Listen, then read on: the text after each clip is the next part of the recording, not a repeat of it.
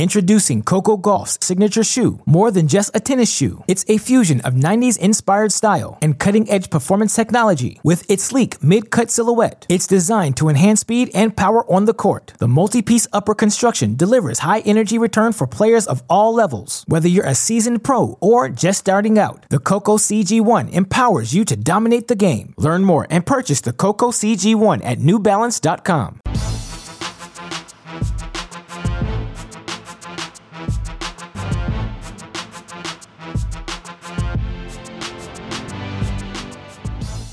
Hey, everybody, welcome to the Mini Break, your daily podcast for the biggest storylines, results, and controversies from the tennis world. Today is Friday, May 14th, and we've got a good one for you. Alex Gruskin is joined by Colette Lewis to preview the NCAA Sweet 16 action down in Orlando. So, of course, when we're talking college tennis, Alex Gruskin's going to enjoy himself. If you didn't see this week, um, a huge week in the Cracked Interviews feed, uh, because Gruskin was able to sit down with all head coaches of the 32 remaining teams um, in the NCAA draw. So, been a ton of fun over the last few days, but now we get to actually preview the action. So we hope you enjoy. Quickly, we got to give a shout out to our sponsors over at Midwest Sports. Their support is what uh, allows us to do this podcast day in, day out throughout the entire year. Whether we're talking NCAA, WTA, ATP, doesn't matter. Um, they are there for us. So go over to MidwestSports.com and check out what they have to offer. Equipment, apparel, any gear you need, they've got you covered. Use our promo code on those sale items to earn an additional 15% off, and you won't be disappointed. Enjoy today's show. Hey, Cracked fans. As winter slowly turns into spring and all of us look forward to getting back on the outdoor tennis courts, we here at Cracked Racquets want to ensure that you listeners have everything you need to make sure your return to outdoor tennis is a successful one. That's where our friends at Gamma Sports come in. Now, if you need new strings, new grips, new court equipment, ball hoppers, machine tools, and accessories, whatever it may be, our friends at Gamma have it all for you. They've also, of course, got dampeners, over grips, replacement grips. They've got it all. And if you go to their website, gammasports.com slash tennis right now, you use our promo code CRACK20, you'll get 20% off your order. Now, I know Gamma has a new string pattern in the queue called the React Pro, which all of you Gamma string users will enjoy. And even if you're not using Gamma strings, maybe now's the time to start. But they've also got polyesters, everything you could be looking for from a tennis equipment standpoint, all in one location. Just go to gammasports.com gammasports.com slash tennis right now. Use that promo code CRACK20 to get 20% off your order. Again, gammasports.com slash tennis. Use that promo code CRACK20 to get 20% off your order.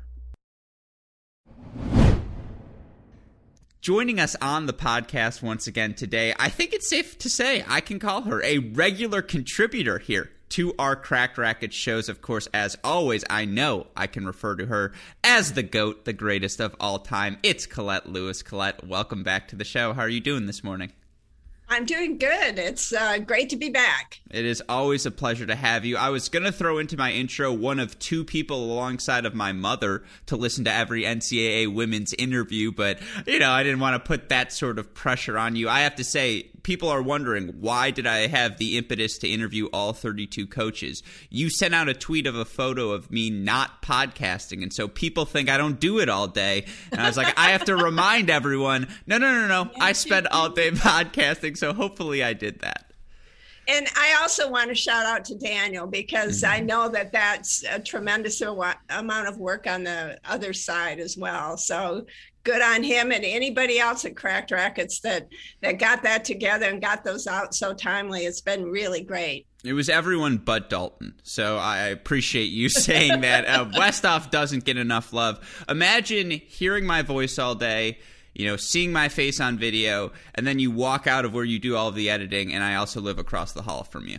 Like that that's Daniel Westhoff's life. And it's I just I'm amazed by it every day. So I appreciate that shout out. I will be sure to send that along with him because God knows he tries to listen to as little of these podcasts as possible. Uh, but you know, of course, with all of that in mind, this is my favorite week on the tennis calendar. NCAA round of 16s coming up, French Open looming in the background, junior action galore as well how are all things happening? Uh, you know, how are all things on ZooTennis.com? Oh, they're they're going great. Yeah, it's been really fun. Um, really excited about about Sunday, Sunday, Monday. Uh, those are always big, big days, and uh, so much going on. So yeah, let's get to it. Yeah, I stole your tweet as a joke in the podcast I did yesterday with Chris and Matt, we were going through the schedule. I was like, for the record, the only ones that'll start on time are the 10 a.m.s. I was like, let's just let's be very right. clear. If if 7 p.m. starts at 7 p.m., something went horribly wrong with the day, and so yeah, that would not be a good thing. But yes, with that in mind, let's get into the action. 16 outstanding Division One college tennis matches planned for this weekend in Orlando. Let's start with the women's side because you look at the results we had. I don't want to say it went chalk because we did see a couple upsets, a couple of non host seeds advance to the round of 16. But you look across the board at, you know, the non host seeds that were able to do it. You had a Duke team beat Baylor. I know reading the tennis recruiting roundtable felt like all of us were picking Duke as one of our upsets we had circled. You look across the board elsewhere, Michigan knocks off LSU. That was a common uh, one. Texas A&M was the seed, but technically they went to Northwestern, knocked off the Wildcats in Evanston. I think that was always a toss up as well.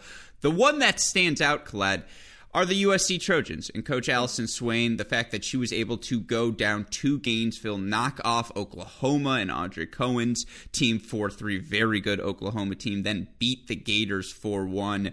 I said it in the podcast. They were my MVPs of the opening weekend. I, I imagine you feel somewhat similarly. Yeah, I do. I, I, definitely think that was the biggest surprise um, of the weekend. Um, I was talking with someone else who, when we were talking about this, and saying, you know, there's going to be one that's going to just come out of the blue on us, and it's you know we we never saw it coming and um, he nominated that one as being the one um, both in men's and women's that that really stood out primarily i would say because um, Allison didn't have her best team on mm-hmm. the court. And we all know Florida uh, was not a strong Florida team this year. They're not their usual level, somewhat like Stanford, to, to be quite honest. But um, yeah, that they were able to do that in Gainesville, uh, you know, with with the only healthy players that she had available to her was really, really impressive and surprising. Mm-hmm. First of all, the fact that you talk to other people hurts my feelings. That was all I did. Once you said that, I was like, wait, what? Um, but no, um, yeah, I, I, would echo everything you said, and I talked about it with Coach Swain when we had her on the show. The fact that she was able to overcome dropping the doubles point against Oklahoma, to do that in an NCAA match, find four singles wins against every anyone is so t- uh, difficult to do. And then they did it the next day as well. And it's just like, you know, that's the sort of, or no, no, no they screwed this up in the in the box score as well. I messed this up in the interview.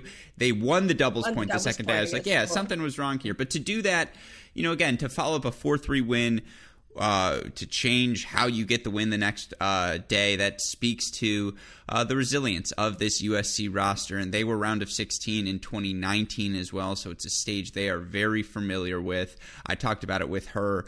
Salma Ewing has been excellent this season at the number one singles position. And there really is a trickle down effect, right? If you're fighting up top, everyone else sort of feels it a little bit. Now, you know, in this coming matchup, it's really, really tough that in the matchup they have against NC State. And I feel like last time you were on the show, we didn't talk enough about this NC State team, whose top four I like as much as any top four in the country. Yeah, they're they're very very good, and the fact that, um, as Simon said in the interview, that they've been playing in the ACC and they've gone to all sorts of places to play um, to take on the very best competition that that you could possibly face in a in a conference um, this year and had the success they did. Uh, you know, it's just a testament. It's only going to help them, you know, going forward for sure. Mm-hmm. And four two over Iowa State good performance from Iowa State, who uh, that's a good you know good win for them four two over South Carolina as well. Right. Wildcat, uh, Wildcats, Wolfpack were tested uh, early on in that opening weekend. So again, I the, the question is, does USC have the goods to continue this streak? Mm, I, I think it gets really tough against NC State. I just think that strength up top and then you know, five, six are a toss up in those matches. Those are points probably USC has to have in this one. I just think NC State too strong in doubles, and if you have to get four singles against them, that's that's a really tough ask. Yeah, it is. It, it is. But again, um, I didn't see their win over Florida coming. So mm-hmm. um, I, I, guess uh, the surprise would be a little bit tempered. Just and you would start to say, "Oh, we've just underrated them. They played in a very tough conference as well, and um, they've really come together." Mm-hmm. No, there's no denying that. And let's stick by the time frame.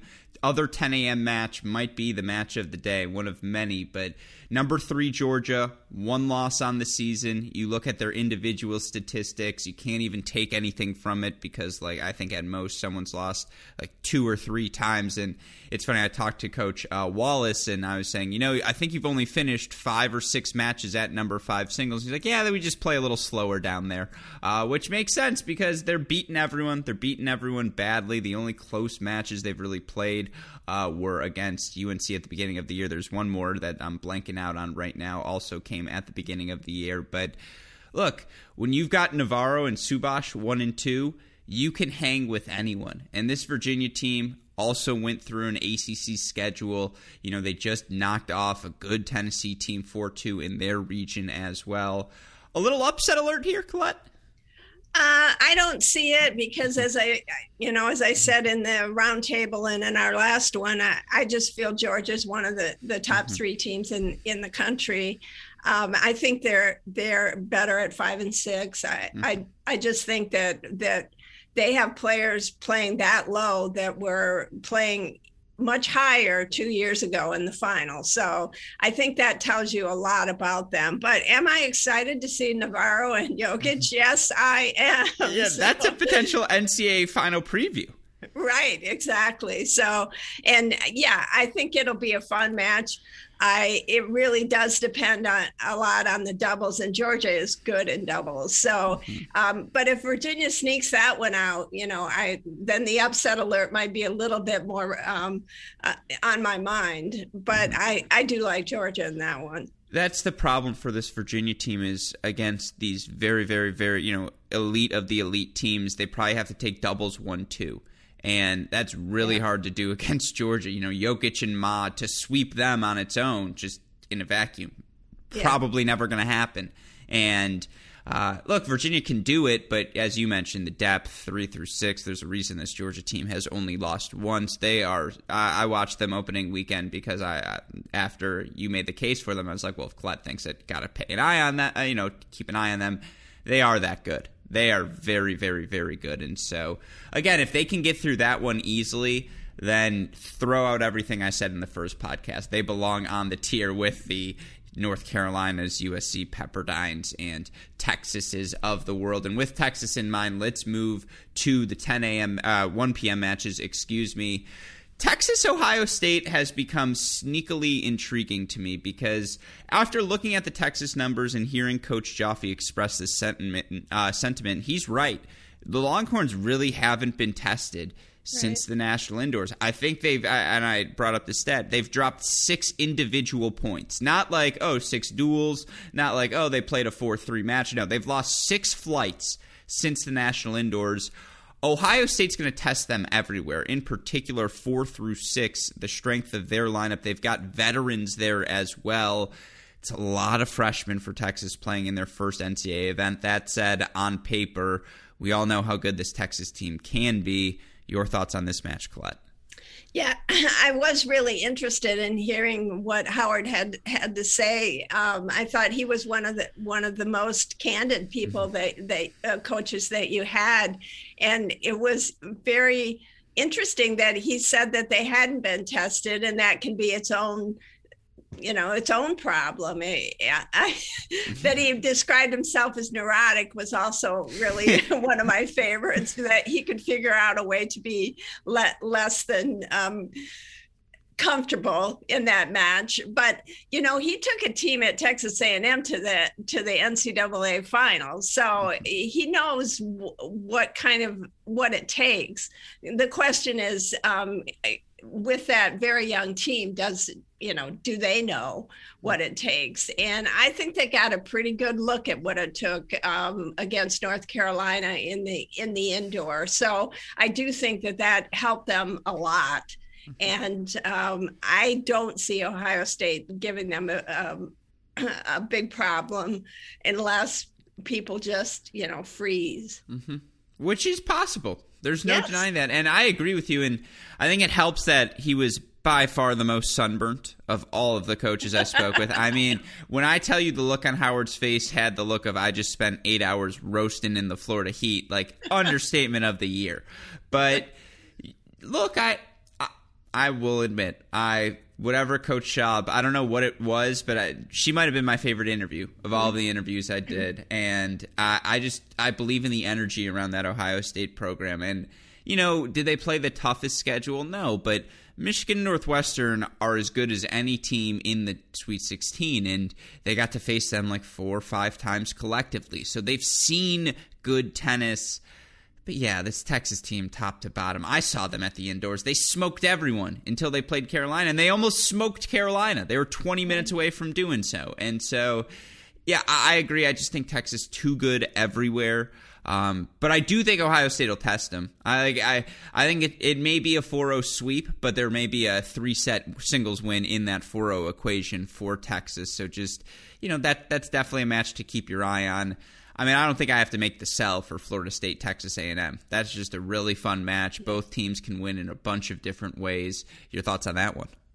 Yeah, I, I, I, am interested in seeing that one. I think uh, Texas A&M has been sort of under the radar, and it surprised me when when you talked to Mark um, that he. It appears that they did apply to mm-hmm. host and were rejected. Which I understand they don't have any indoor, but the men don't have any indoor either. so I you know, I, I'm really shocked at that. I, I cannot see why they were not approved um, to host, but good for them that they just put that chip on their shoulder and have been able to get through. Um, and you know they're they're a very good team, and to beat Northwestern, um, yeah, that's at home that that just showed how good they can be and what they can do. So um, Florida State is is a tremendous team, and they also played in that very very difficult ACC all year. Mm-hmm. Had a great record, did very well.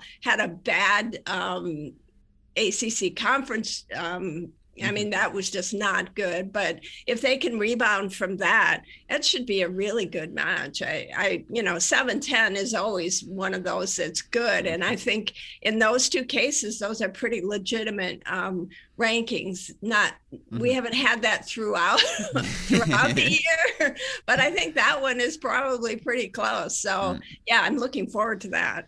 It's a deep cut. Will hmm. I'm debating whether I should say a joke. I'm going to say the joke anyways because it's a joke that three people will understand. Words matter, Colette, as yes, you know. Do. They matter very, very much. Um, and so, yeah, I think uh, that one's a toss up in every sense of the word. Florida State's damn good. I, I, said the number in the podcast, thirty six and eight since the start of last season, and I think I don't know if they. I think they were number two last year in the rankings, if memory serves me correctly. They played that yeah. really fun match against UNC before things shut down. Seems really good. They added to the to their roster as well. Julia Perone coming over from my Wolverines, top of the lineup but yeah, you know, I doubted A and M in the kickoff weekend, and they proved me definitively wrong. Right. Toss up in every sense of the word. Very much looking forward to that match, and that's a fun one o'clock hour. The four o'clocks, I mean, some some appealing names, right? Georgia Tech UCLA was my favorite match of the 2018 NCAA tournament. Those are two teams that know each other well. And when you have Kenya Jones, you have Vicky Flores, you always have a chance in every match you play. That said, Bolton, Forbes, Hart, Wolf, I pick an eight. I can pick their five and six, and they'll be just fine. I, I just the problem for Georgia Tech is again against anyone else that top two you love, but it's very similar to a Virginia Georgia situation. Three through six, even if the Bruins drop doubles, you probably like them at every spot.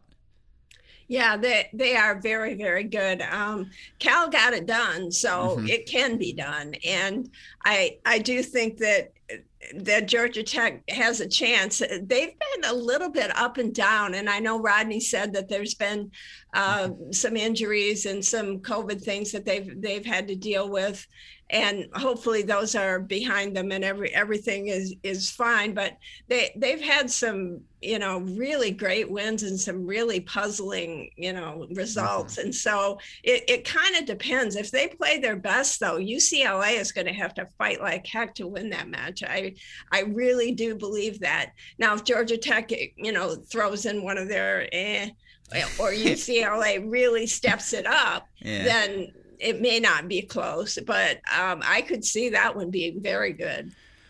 Uh, I, I really, again, I am not counting out Vicky Flores ever, and I think she's going to end up playing either. Bol- I, it, is it going to be Bolton or Hart? We'll see. I hope it's Hart because that's a matchup between two seniors that just good luck getting either tearing either one of them off the court. That's going to be outstanding. And Kenya Jones is one of like six people who can legitimately has the talent, the game to beat Abby Forbes. Right but it's just everywhere else. Like, and, and again, it's just Georgia Tech so young in the bottom of their lineup. This UCLA team, uh, from Wolf down to you know whomever they choose to play at six, they've played in and uh, you know NCAA matches. They've been here before, uh, and so you know, I, I, think it was who was it? Did uh, Golic play in the Georgia Tech match in 2018? I think she did, and so you know, I just it's hard to argue with that experience, that depth.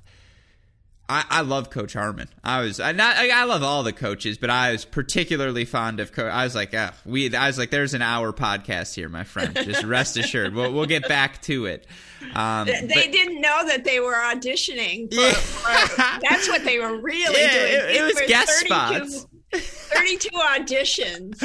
I've been looking for a co-host for years.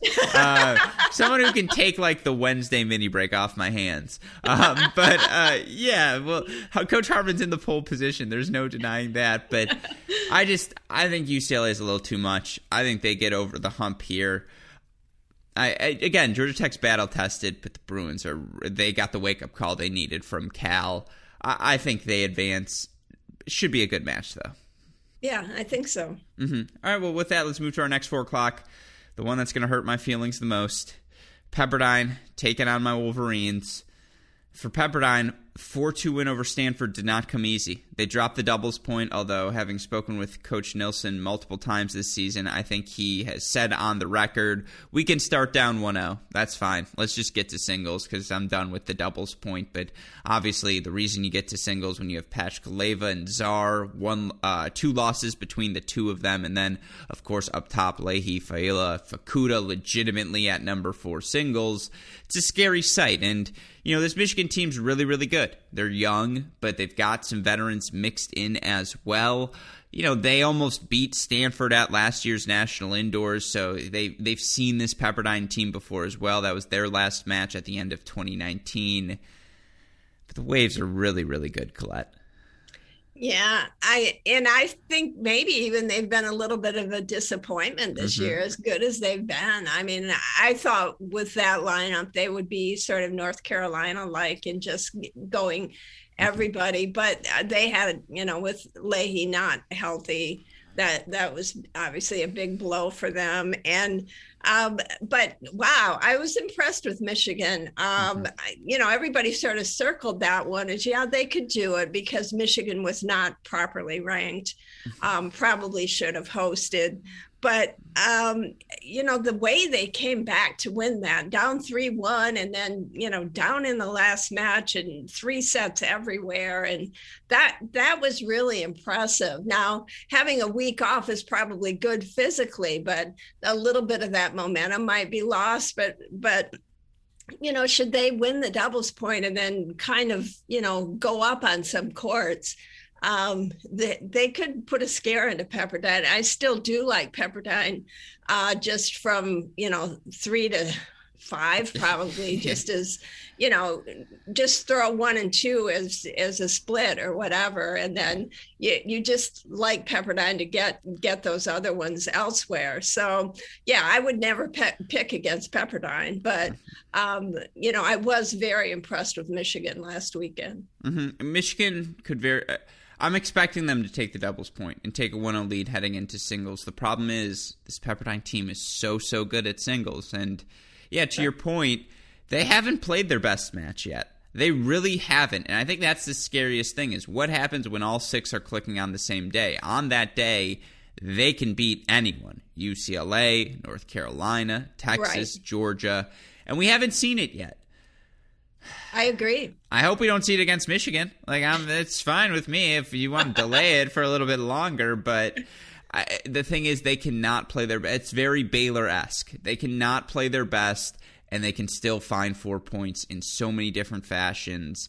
Pepperdine's the pick, but yeah, that that match again. 4 p.m. match should be very, very fun. And I might be on the broadcast for one of those two 4 p.m.s. I'm not exactly sure what my schedule is. They, I had to switch times. They sent me an email, and I definitely got the email but I just haven't looked at any of my emails unless it's from an SID. I don't care about you right now. That includes my parents, and they know that. Um, and so I have just I have to figure out what matches I'm calling, which ones I'm not. But certainly those will be fun. And then we get to our nightcaps.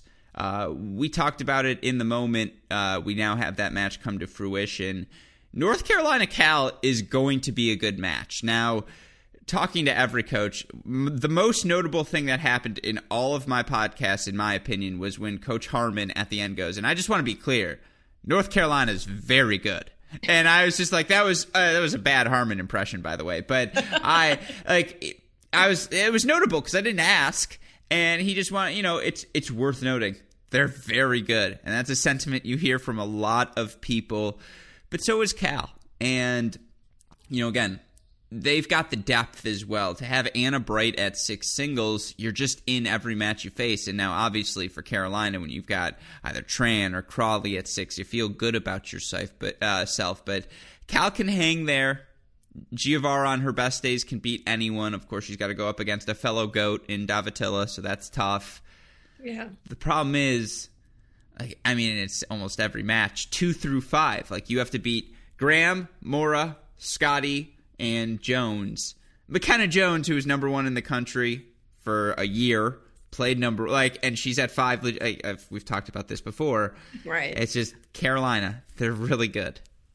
Yeah, I forget who said who said it, but I had to laugh when they said, "Well, if if everybody could play eight or if everybody were playing eight then then we'd be really concerned i think it might have been amanda actually yeah. it's like it's like yeah but you only have to play 6 mm-hmm. so uh but yeah they are just so scary when you think that riley tran is is undefeated is that mm-hmm. right alex and she mm-hmm. can't get in the lineup yeah i think she's 12 and 0 I mean, that's just ridiculous. Yarlagadda's 11 and 1. It's like, she's like, I only lost once. Don't hold that against. Like, she's like, did you see the Georgia match? We were all there.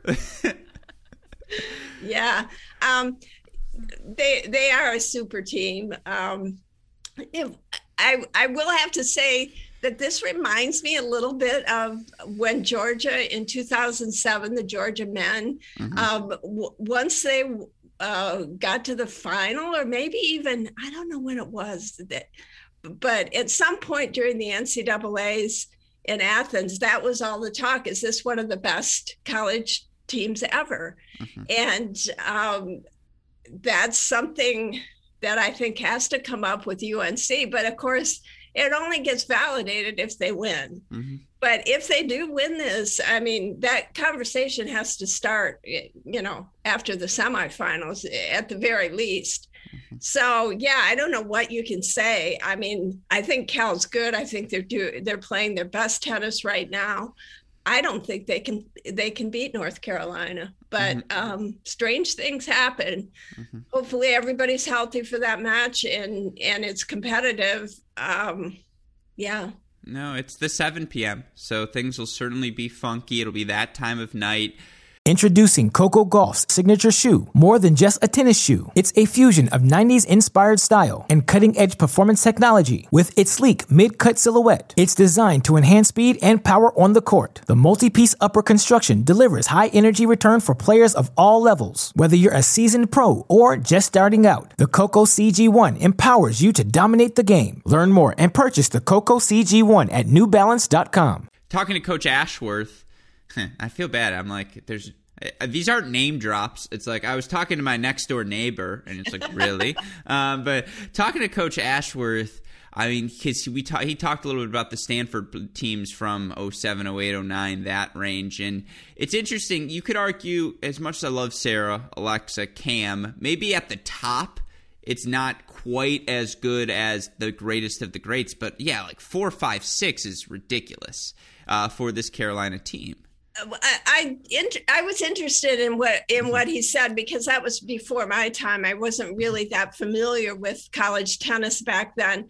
But I, this is not in retrospect. We're not looking at who ended up being top 100 mm-hmm. or anything like that. That's not how it works. It's it's and that's not what we were doing in Georgia in 2007. Mm-hmm. We weren't saying, "Oh, John Isner's going to go on to be top mm-hmm. 10 in the in the world." No one knew that then. Mm-hmm. We're just talking about, you know, one through six, who is going to beat them. And I can't remember how many points they lost. It was yeah, like twelve know. or something stupid. I like don't that. think it was that many. Yeah, like nine. yeah, maybe? it yeah. was. Um, you know, throughout the year, and mm-hmm. so you know that's kind of what what.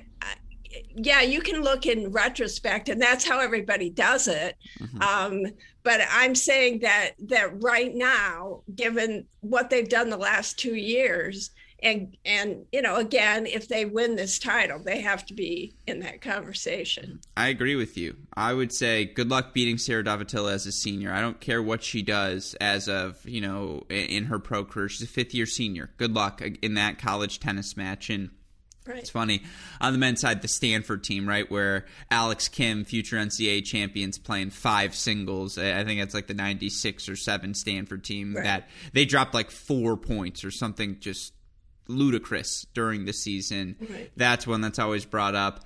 I say the best 21st century. We'll save this conversation for another time.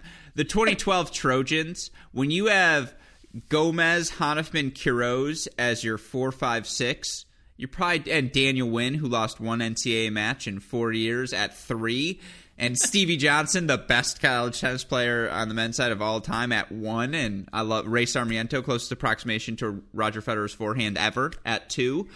That's that's a team. Um, yeah. But no, I agree with you. The context of when you match up and the dominance of the season they're special. I agree with you, and so that's why we're all excited for them. Now, I have to say the match it, it's not the most appealing on paper, but uh, just by name value. But UCF Duke, that's an excellent match. Excellent match. And UCF was really, really good this year. And for them to get a 4 1 win over Miami of Florida, uh, to do it after dropping the doubles point as well, it's just, you know, I also, talking to Coach Kanyeko, kind of drank the Kool Aid. Like that was again of the interviews. It was a memorable one, which some of them were not. No, they were all memorable. In case coaches listen, I swear you were all memorable, except for the one. One of them knows they weren't memorable, but that's that's a story for another time. Um, and I appreciated the apology afterwards. But UCF, do yeah, sorry, I haven't talked to someone who I'm not like trying to be on my best behavior with in a long time. and so I appreciate this, Clyde. You're just a sounding board here. Um, but UCF Duke. This Duke team has not played their best tennis all season. It looks like they're finally starting to. They get the win down in Baylor. Coach Ashworth talked about how important it was that Kelly Chen was the one delivering that three set right. victory. This team made the semifinals the last time we were in Orlando, and there are a lot of familiar faces. You also add someone like Georgia Drummy, who has been so good this season for the Blue Devils.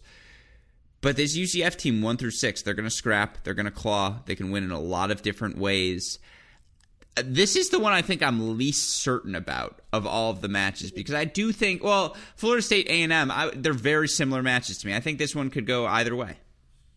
Yeah, that that's interesting. But I was really impressed by UCF's win over Miami. I thought yes. Miami was playing really well, and um, I I really I mean sure it was in Orlando, but that's not a crazy trip for Miami. So um, I, I, was surprised at, at, you know how they handled that. I that one said four three to me all over it. So uh, the fact that they got out of that with with not a lot of you know drama, I guess, was um, very impressive to me. So yeah, it depends on what Duke shows up, but. Um, yeah, if Kelly can you know can really hold down uh, that number one spot, they ha- they definitely have a good chance at it. Uh, they're not as strong at the bottom as as they usually are over the years, so that's going to end up you know costing them if they do get through and have to play North Carolina. But um, that boy, I, yeah, I have no idea who would even be favored in that match. I would probably give the nod to UCF because they're at home mm-hmm. and hopefully they'll get some support and and that will help them. But you know, Duke went into Baylor and um, and got it done when, when everybody was focused on one match. So yeah, I I definitely think that that is a real toss up. You you mentioned it. UCF's at home. That's the only distinguishing factor. Like that. Right. That's the big thing. And you know, Coach Kanyeko was funny. He said, "I'd rather play him at 1 p.m." and you can't blame him. You're the Orlando team. You're used to that heat. But it is a night match. This Duke team has played under the lights, and I, I it's a stupid thing, but I kind of like that. And I, I kind of like the fact that they're comfortable in Orlando, that Kelly Chen's not going to be afraid of the moment. And we saw her play such good tennis uh, in 2019 uh, down in Orlando. Yeah.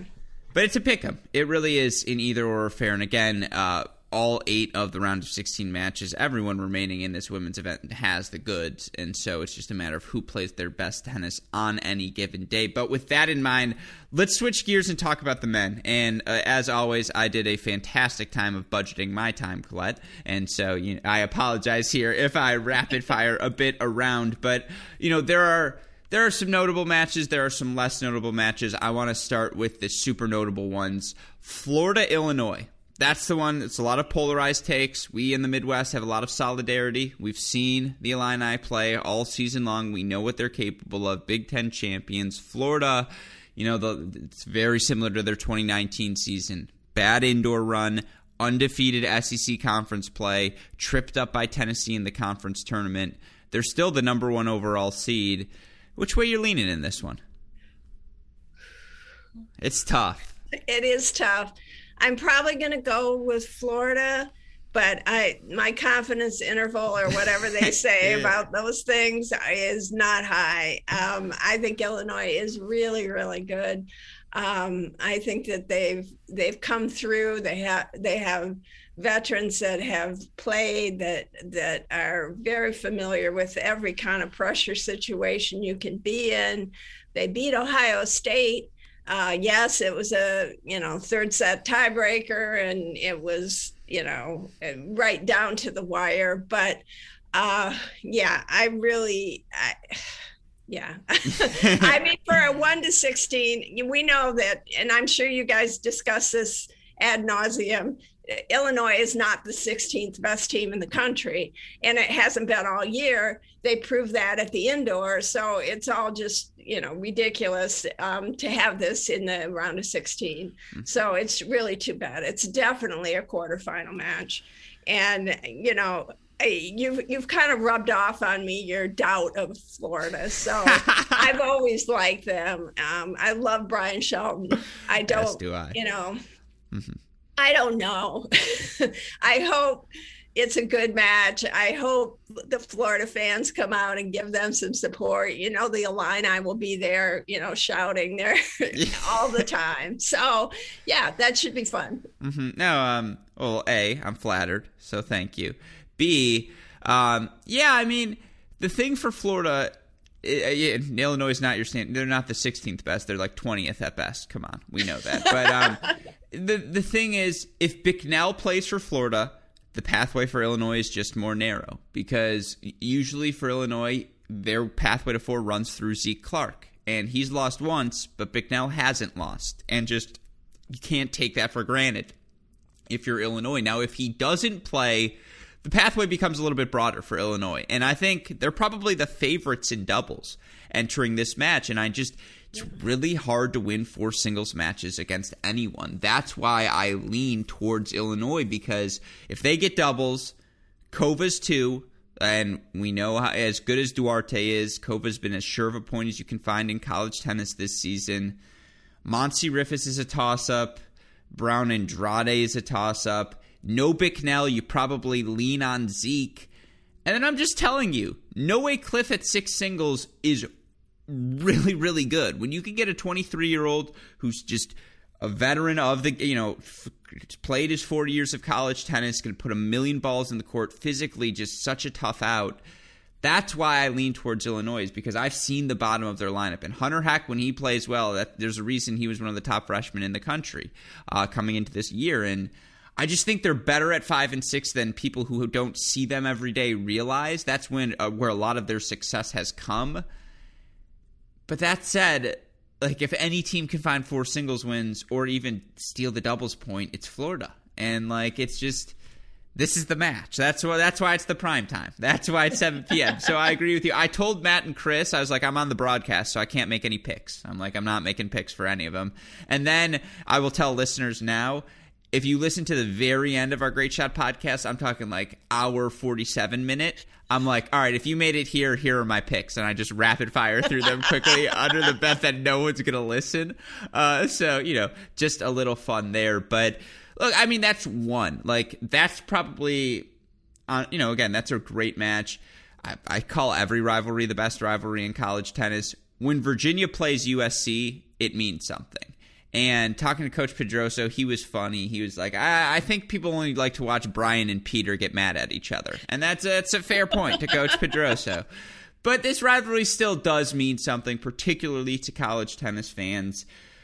It's a toss up. I mean, the UTRs are like 0.08 apart between the power sixes of these two teams, Colette. And just, I mean, top to bottom, I don't know which way to lean. What do you think?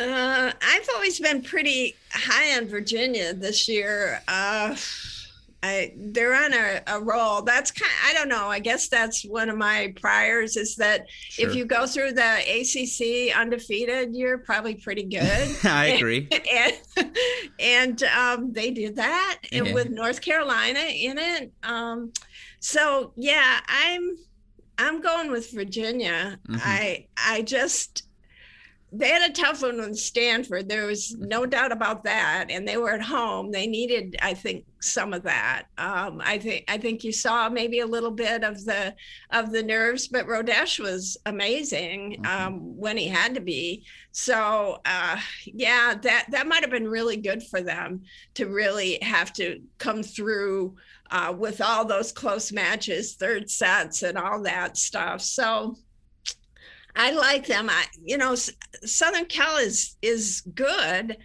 Um, I I just I just think Virginia has has proven um, during the regular season that that they're just really really good. Mm-hmm. Now, my counter would be and I never have to counter a pro Virginia point. It doesn't feel good to do, but uh, USC is playing their best tennis right now watching them at that Pac 12 tournament, that match they played against Arizona State was the best singles I've seen from them all season. And they just have more experience than Virginia. Cukierman, Smith, you know, uh, they've been in NCAA events, and so is Carl Soderlund. And a match that comes down, in my opinion, to Cukierman versus Carl, that's a match I want to watch. And yeah that is going to be a fun one. That's the match that'll have us starting the nightcaps at 9 p.m. By the way, um, but right. yeah, that like right there, circle it up. They'll be, and then Zeke Clark and Bicknell are going to be entering the third set, or like, and it's going to be midnight, and it's like everything else is finished. like I'm telling you now. Um, but this match is everything you want, and it's a quarterfinal match. It could be a semifinal match in some seasons. Both of these teams are that good. Uh, uh, I'm hedging. I'm picking USC so that I, it's a win-win for me. If they win, I'm right. If they lose, Virginia wins, so I'm happy. Um, so I'll take USC. That sounds like bit, but you know the heir apparent to the Smith Boland rivalry is Roditi Tucker. And that's got the oh, potential man. for fireworks. And if you remember that 2017 quarterfinal, I believe there was some leapfrogging that occurred on the court. Uh, Buckeyes unseeded but we saw them flex their best stuff against TCU earlier, uh, against Wake Forest, excuse me, in the round of 32. TCU is is is as tough as you're going to find, and I've said this data point before. Their win, dropping the doubles point at Baylor, taking four singles matches, that's as good of a win as you're going to find from anyone this season. Your thoughts on this one, Colette? Yeah, that that's going to be really good. Um, it should be the 710. Um, yeah. yeah, it feels like a 710.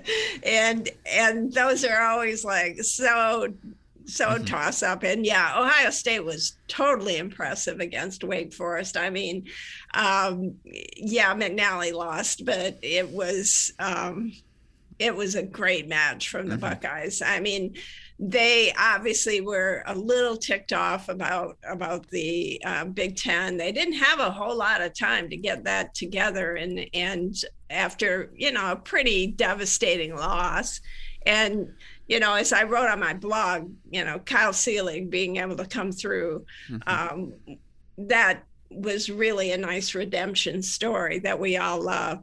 I don't. I haven't seen TCU that much. Um, you know, I know some of the players, but not like the Big Ten where I live and follow very closely. So I, but I know Roditi's going to have his hmm. team ready. I know that they're good. Uh, I know that they beat a very good Arizona State team. So yeah, um, I I don't know. I just don't know that one. I, am sorry, I don't. If Ohio State plays like they did against Wake, they can beat anybody, mm-hmm. and so um, yeah, they can beat TCU. I don't think anybody's is saying that. Um, who should be favored in that one is probably TCU, just because of the of the way they're see you know the wins that they've gotten during the season but that doesn't mean anything when it comes down to the round of 16 in orlando no i mean look the thing for the buckeyes is you always like cannon kingsley and then given their results how can you not like jj tracy at six he's lost once this season and how can you not like Kyle Seelig at five singles just on paper? And then it's just like, all right, we find one more. And this is what Ty Tucker does so well. He skews the math in his favor. You know, Chris called it what it was a stack's a stack. But it worked. No one challenged you. You play within the rules, and the rules say this is the lineup he can play. The thing is for TCU, where you like them best is Fearnley, Jirasek, Paroulek, four, five, six. To have those three down there, you usually that's that's where they make their money. But against the Buckeyes, you can't do that. Right. But at the same time, like TCU can also win at five and six because they do have Jirasek and Paroulek, and so it's not a sure thing for Ohio State. And if Fomba serves like he can serve, he wins it too. And like, uh, yeah, I agree. That's why I told them I wasn't going to make a pick because I was like, I don't want to have to make a pick. Are you kidding me?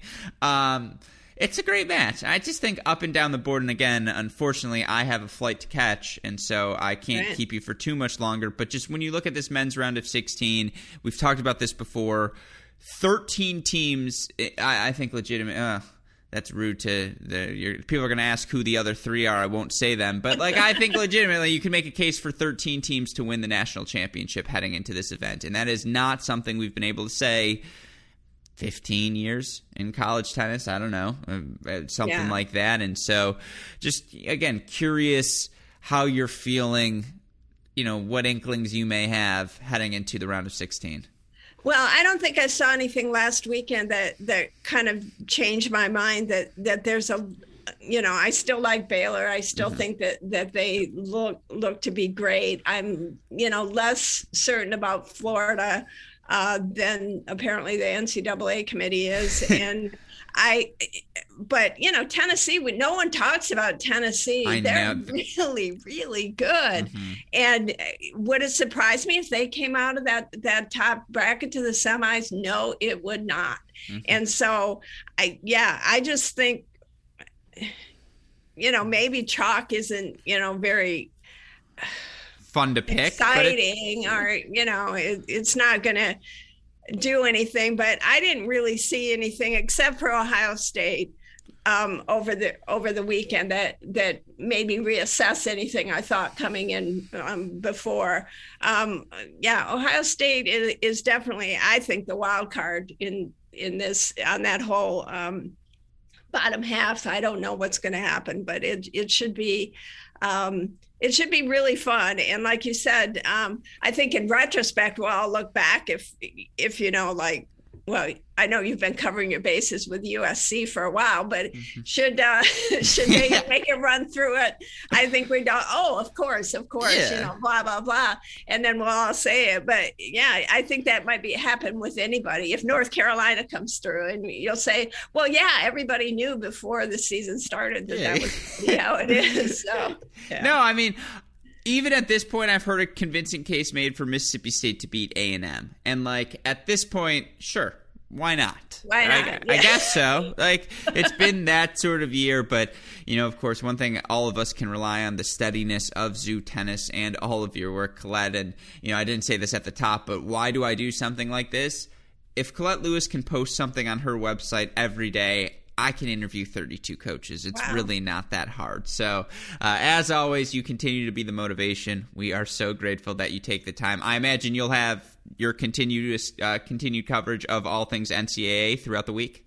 I will. Um, I got my credential from uh, my virtual remote credential from the USTA, so I hope to be uh, talking to some some people over the uh, Sunday, Monday, and if there's any big big upsets hopefully we'll be able to talk to people. And i look forward to your coverage. I, I think it's going to be really great that you're going to be down there uh, telling us all about the love bugs and the airplanes and all that other stuff. So I yeah, think every morning I'm just gonna send out a plane going woo, like just each morning so everyone knows that it's starting. Hey, new sound effect, new sound effect for Cracked Racquets. I love oh, it. You yeah. should have heard yesterday because it was Stakowiak's birthday and Chris tried to do a fake birthday horn. And he was like. Burr, burr, burr and I was just like, uh, "Is this Blues Clues?" I was like, "That's, that's a good one, Chris." Uh, so we'll have to leave that in. But no, again, I appreciate that. Yeah, very much looking forward. I actually am going from this podcast directly to my hazmat suit I'll be wearing for the next ten days.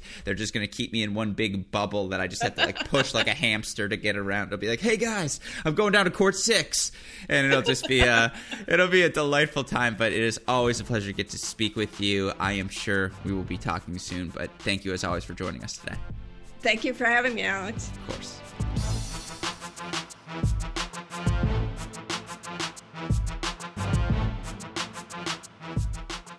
Thanks for joining on today's edition of the Mini Break. Uh, we hope you are as excited about the NCAA Sweet 16 action as we are.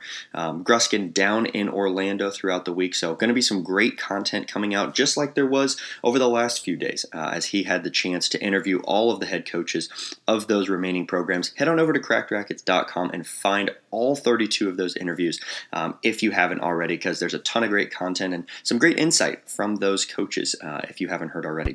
For today's mini break, thank you again. Have to give another shout out to our friends at Midwest Sports for supporting what we do day in, day out. And folks, that's a break.